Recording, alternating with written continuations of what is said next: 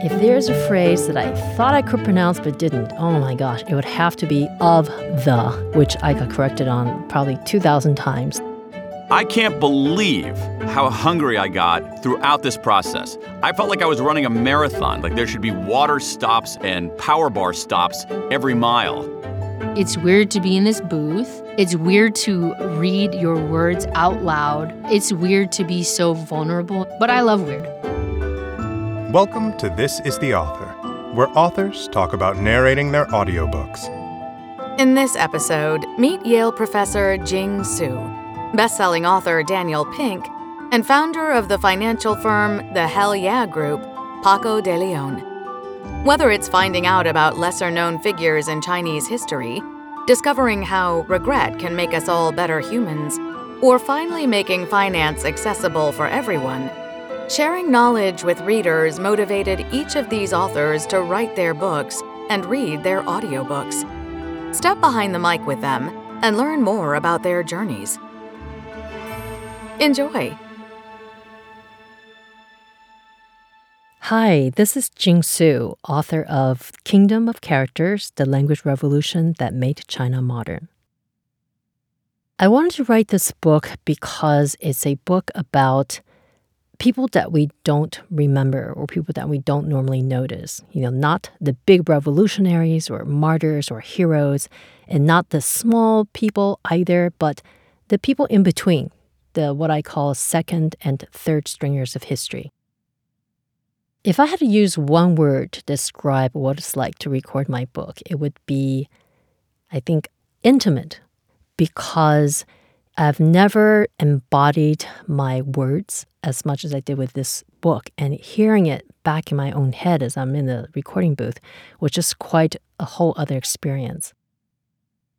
If there's a phrase that I thought I could pronounce but didn't, oh my gosh, it would have to be of the, which I got corrected on probably 2,000 times thanks to the patience of my director.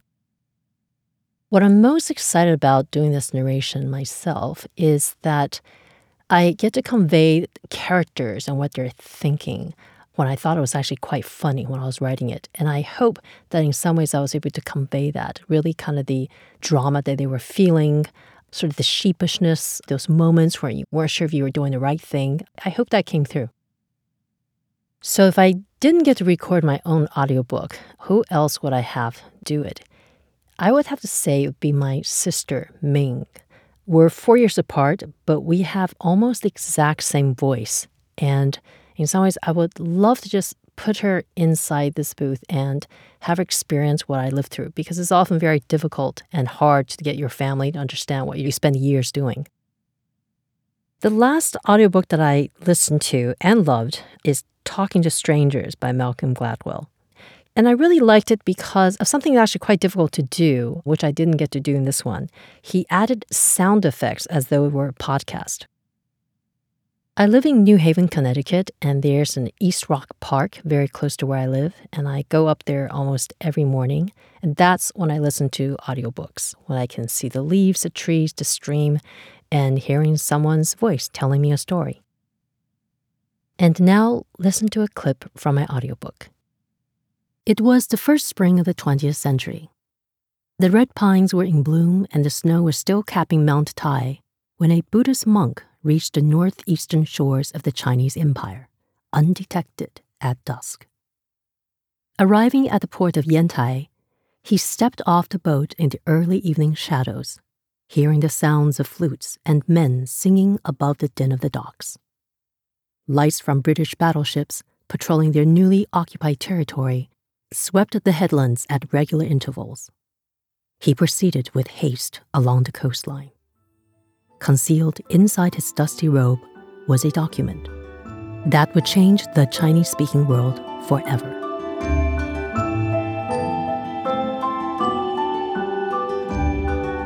Hi, this is Daniel Pink, author of The Power of Regret How Looking Backward Moves Us Forward.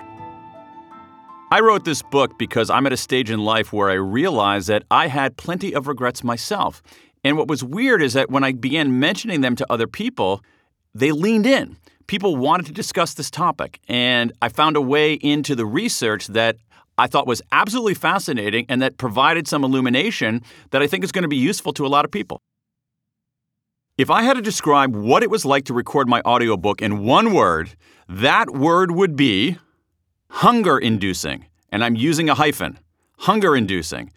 I can't believe how hungry I got throughout this process. I felt like I was running a marathon, like there should be water stops and power bar stops every mile. I feel like I'm burning a huge amount of calories. Like I feel like the night before I should carbo load or something. So, hunger inducing is the word. I realized I had trouble pronouncing anything in French. And that's even sadder when you realize that I studied French for six years. I'm proud that on this audiobook, we were able to include the voices of other people because so much of this book and this material is about hearing other people's regrets. And so simply hearing my voice throughout, I thought wasn't going to do justice to the material. And having these eight other performers really enriched and enlivened the book considerably. If I wasn't going to record my audiobook, I would cast a trained professional, someone like Eduardo Ballerini or Julia Whelan. I'm a big fan of Audm, which records long form magazine articles. I listen to that all the time, and those two narrators are so good. I will literally listen to any article that they're reading. The last audiobook that I listened to that I loved was actually The Bomber Mafia by Malcolm Gladwell. I thought it was extraordinarily well done and actually pushed the audiobook form in a somewhat new direction. My favorite audiobook of all time, though, is Trevor Noah's autobiography. That is just a delight, an absolute delight to listen to. I could listen to that once a year easily. I love listening to audiobooks while I walk. I live in a fairly urban area and I walk a lot, and being accompanied by a great book and a great narrator is just a delight. And now, listen to a clip from my audiobook. Embedded in songs, emblazoned on skin, and embraced by sages, the anti regret philosophy is so self evidently true that it's more often asserted than argued. Why invite pain when we can avoid it? Why summon rain clouds when we can bathe in the sunny rays of positivity? Why rue what we did yesterday when we can dream of the limitless possibilities of tomorrow? This worldview makes intuitive sense. It seems right. It feels convincing. But it has one not insignificant flaw it is dead wrong.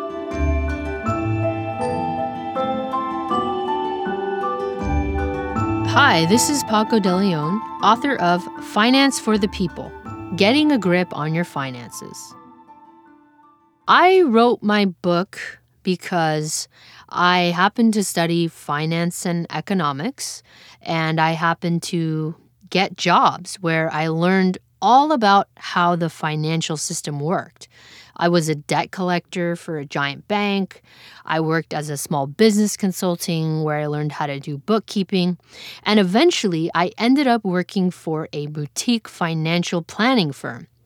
My boss at the time took me under his wing and lifted a curtain and said, Hey, kid, this is how the world of money works. And at first, it was thrilling and exciting, and I got a awesome on the job education.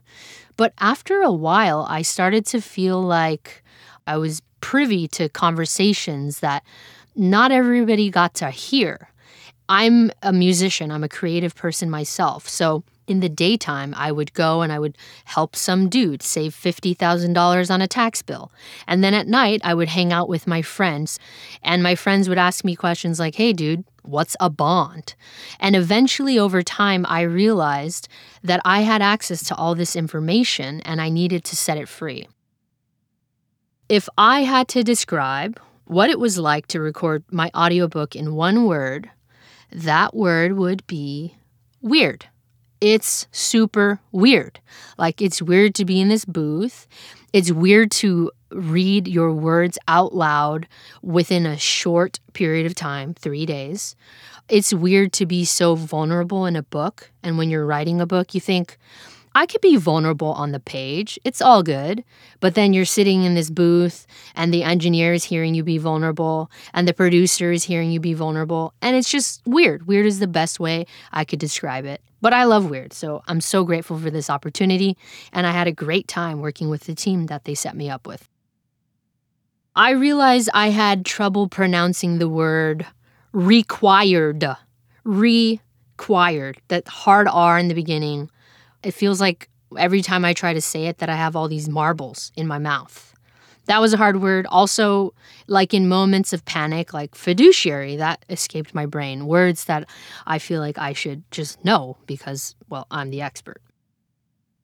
I'm proud that I was able to do this, frankly. It's such an amazing experience to write a book, to take the time to really think about the person on the other end and so being able to get into the booth and literally talk to the listener, to be in their ear, and to help them on this journey, I just feel like it's such a privilege and such a wonderful honor. If I wasn't going to record my audiobook, I would cast Melissa McCarthy because I think she's hilarious and I think her voice would just be so adorable to listen to especially somebody who's talking like, you know, she would have to read the parts about insurance and investing. And I just think it would be awesome. The last audiobook that I listened to that I loved was Metahuman by Deepak Chopra. Just something about the way he speaks.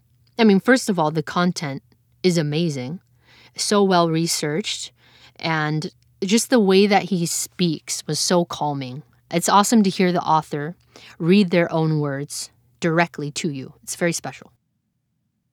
My favorite place to listen to audiobooks is literally anywhere. Sometimes I'll cook and listen to an audiobook, or I'll go for a walk and I'll listen to an audiobook, or when I'm stuck in Los Angeles traffic, I'll listen to an audiobook. There's really not a place that I don't love listening to audiobooks. And now, listen to a clip from my audiobook. My very first job in financial services was as a debt collector for a bank in the summer of 2006. I'd sit in a call center located in sunny Brea, California, speaking to customers who were late making their car payments. I didn't have an uncle who could get me an internship at Goldman Sachs, so, this was my attempt at getting experience in the quote unquote finance industry. At first, I felt rude and awkward. Not only was I a 20 year old who had never been responsible for a car payment or for much of anything, I was also this disembodied voice on the phone asking people very personal questions. This put a spotlight on my own feelings about money. This is the Author is a production of Penguin Random House Audio. Thank you for listening. For more behind the mic content and audiobook recommendations, visit www.penguinrandomhouseaudio.com slash next listen.